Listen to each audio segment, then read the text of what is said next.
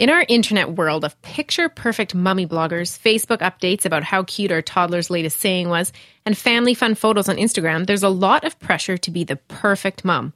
But what if all the glamour could become the ruin of your marriage?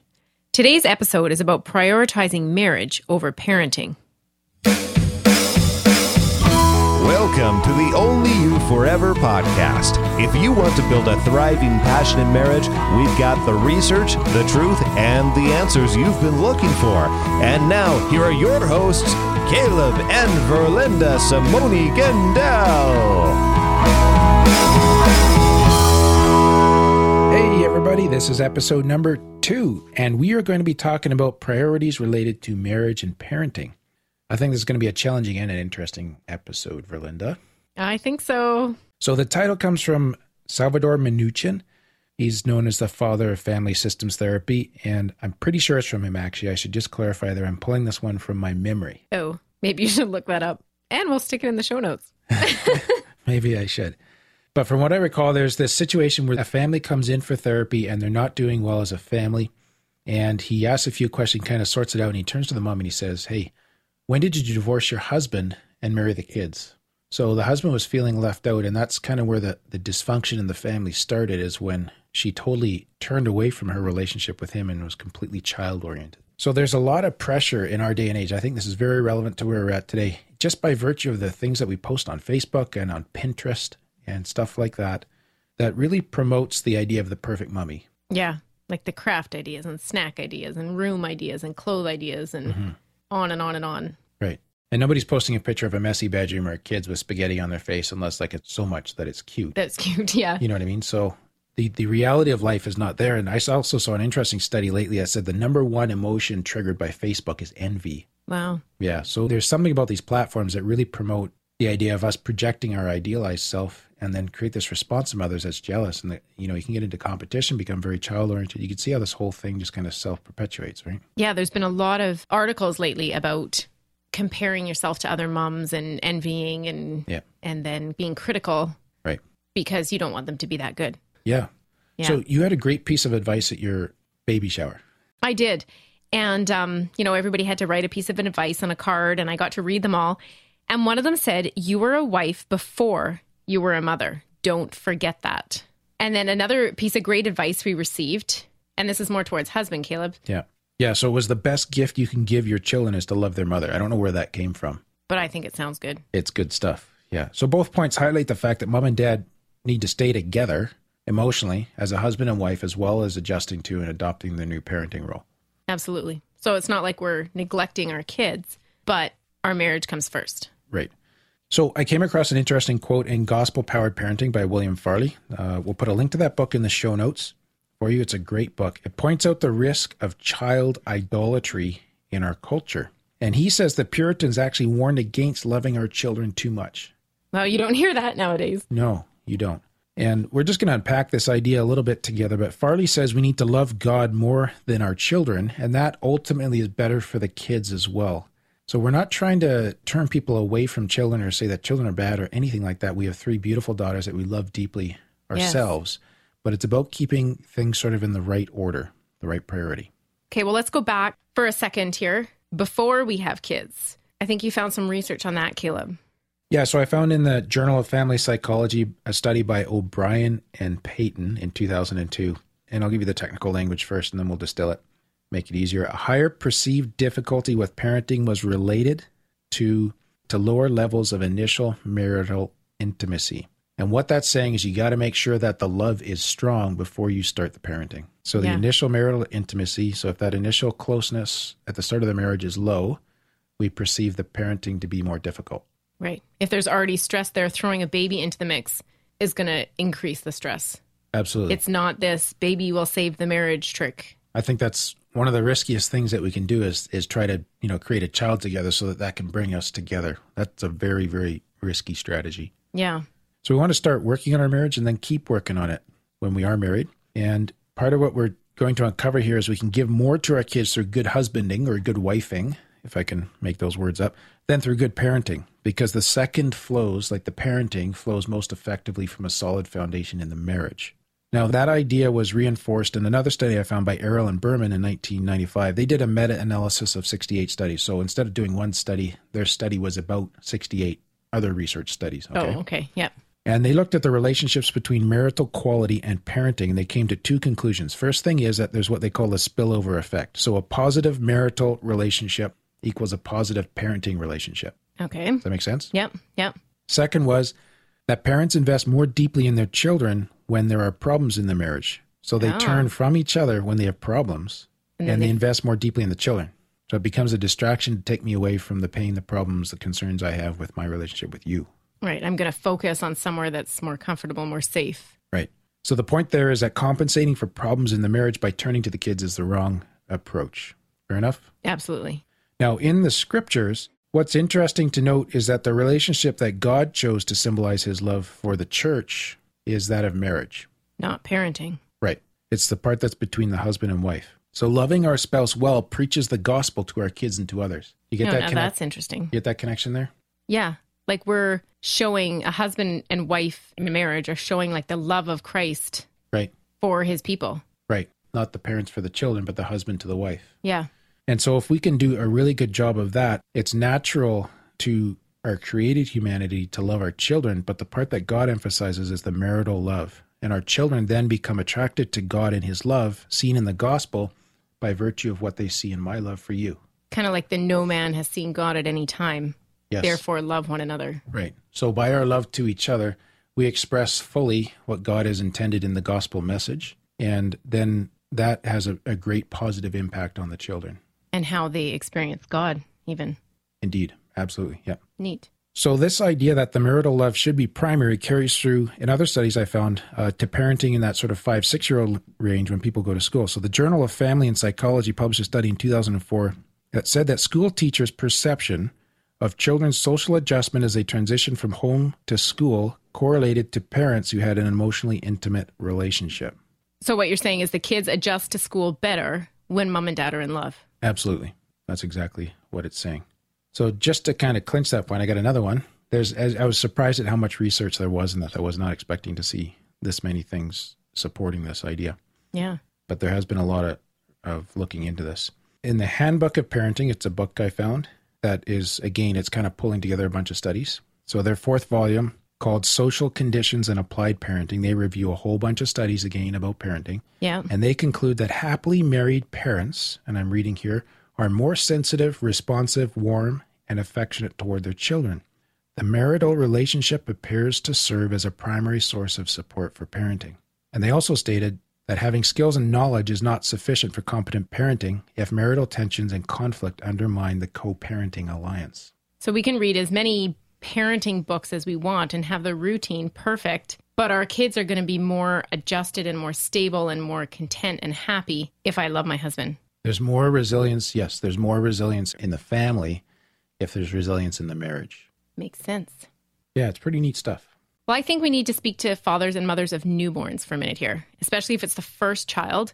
You know, all of a child rearing is a process of increasing independence. We go from the womb to the outside world. We go from breastfeeding to self feeding, diapers to potty train, training wheels to no training wheels, allowance to the first job or home to school or your career, and different levels of parent involvement all the way through. Right. So I'd say dad and mom are most involved with the first baby. That's all they have to concentrate on. That's fine. That's okay. Yeah. Yeah. But just make sure that as a couple, you have small ways of staying connected, mm-hmm. of supporting each other. I mean, obviously, if you have a natural birth, the doctors don't recommend that you have sex within the first six weeks.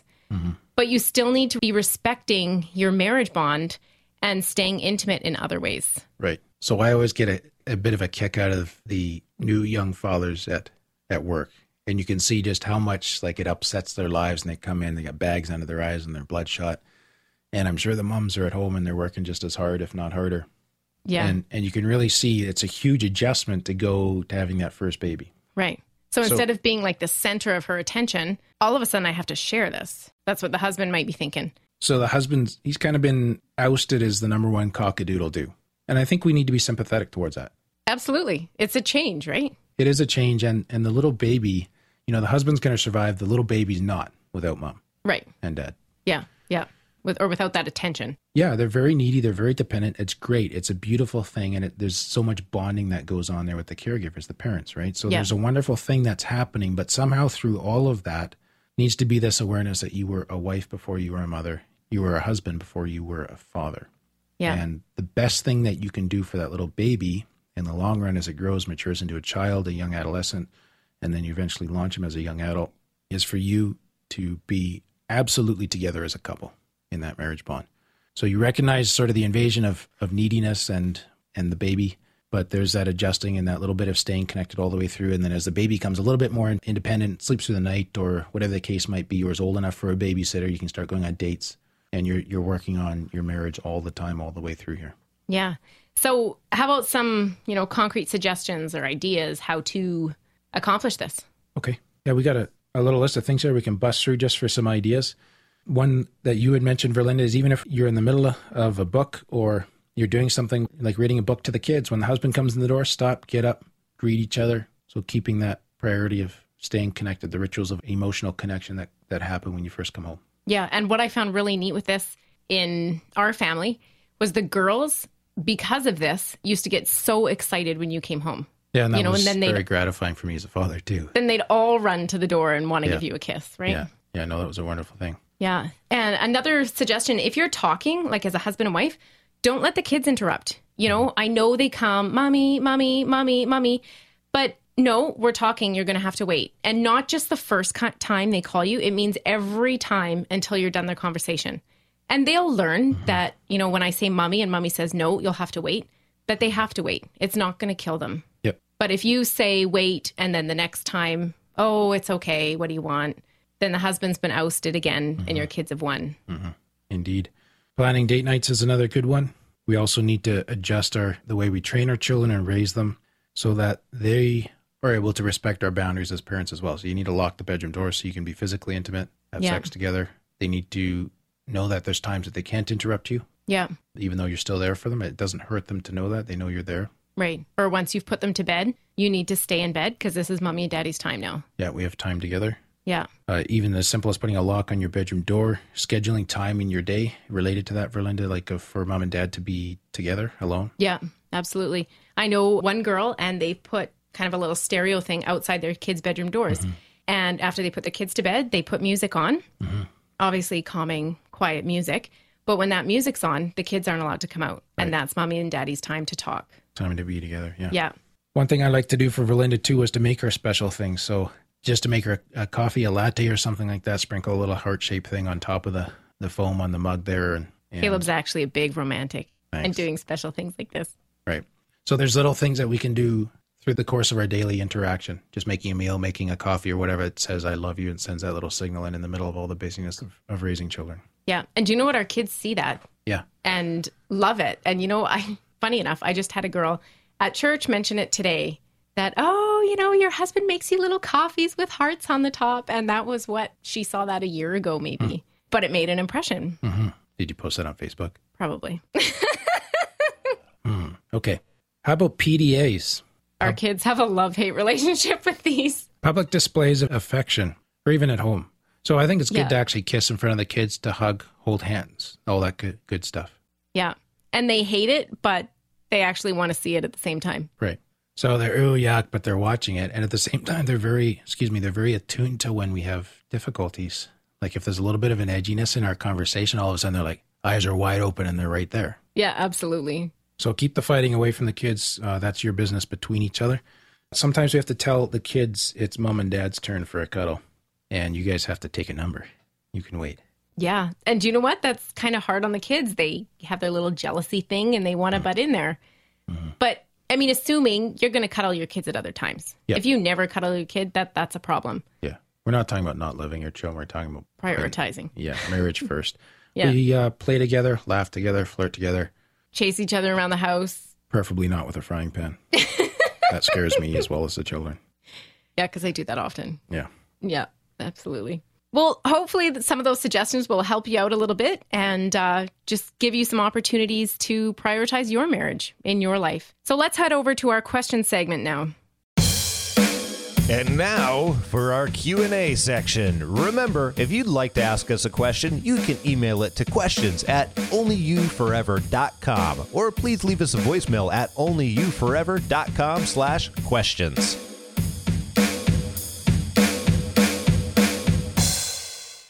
This question comes in from Sandra.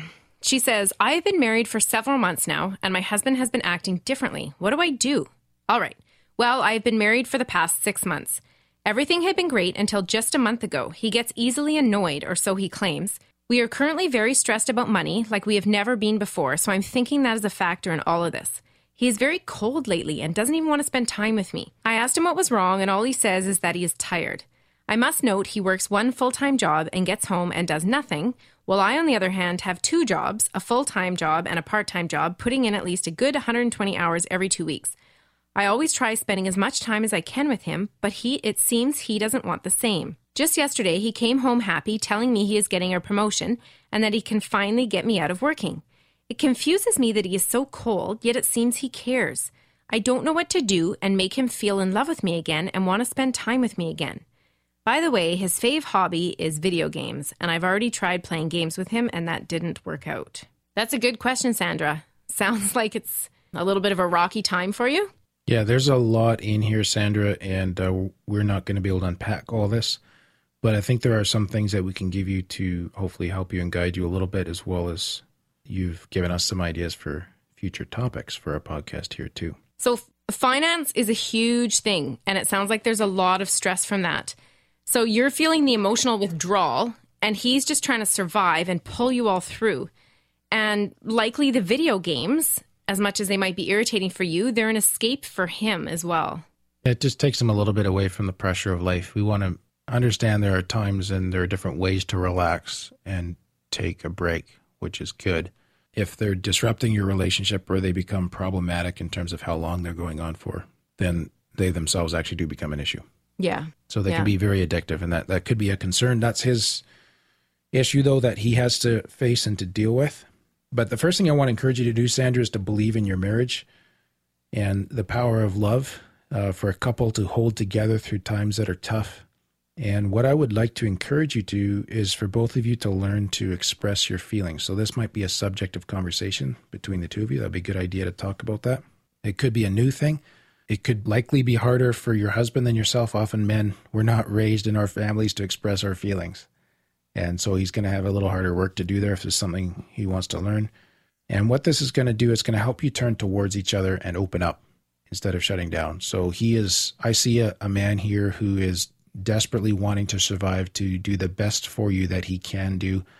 It's not working well right now. He's not, he doesn't feel other than this promotion, he doesn't feel like he's moving towards that. So he's, he's got his head down. He's just trying his best. But to you, that looks like emotional withdrawal. Yeah. So you're feeling alone Yeah. and I see that I see that in your question. So try to find ways to be together and to be with each other in this. Yeah. Um, another thing, Sandra, I'd suggest coming from a wife point of view, a marriage isn't a 50 50 thing. Like, you've got to give 100% or it's not going to work. You can't say, I've done this much, it's up to him to do the rest. Because then you kind of turn into the martyr thing and you start to resent and have contempt. As much as it's hard when you're not getting the emotional feedback that you want, you need to give it everything and not resent, not be the martyr that you're doing more than he is. Yeah. There's kind of a balance there. Like you don't want to go off complaining to your girlfriends that about your situation at home and yada yada. You want to turn toward each other and work together on this. At the same time, we don't want Sandra to become over functioning where she's working so hard that it's kind of driving him away and he's experiencing nagging. Yes. So it's more like you're you're engaging with an invitation than with a, a rescue. Yes. Fair enough? Yeah. And I mean, it could be that this guy, you know, is a lazy bum and is sitting on the couch playing video games when he should be doing the dishes. I mean, we don't know. We can't see into Sandra's life just from this question. No, but we're gonna she hasn't mentioned that, so I think we can give him the benefit of the doubt. Yeah. Yeah. Learn to identify your feelings. Yep. If you can reframe his coldness as him shut down trying to survive and protect you both, that might give you a spot for empathy and it might give you a place to connect with him, help him to realize what he's doing, that he's trying so hard, he's doing his best, but to you, you're feeling left out. Right. And I think it was really good what you mentioned that he came home happy, telling me he's getting a promotion, that he can finally get me out of working. So, right there, you even identified it. Sometimes he's so cold, yet it seems he cares. Mm-hmm. So try and see those little things as he cares. And he's doing this for us mm-hmm. rather than see the cold part and kind of mm-hmm. dwell on the negative. Good. That's all for today's episode. You can get the full show notes at onlyyouforever.com slash two. Remember, we're here to help build thriving, passionate marriages. So send us your marriage questions into questions at onlyyouforever.com. Thank you for listening to the OnlyYouForever.com podcast. Please help us reach and influence a wider audience by rating and reviewing our podcast at OnlyYouForever.com slash love. Thanks for listening, and we'll see you next week.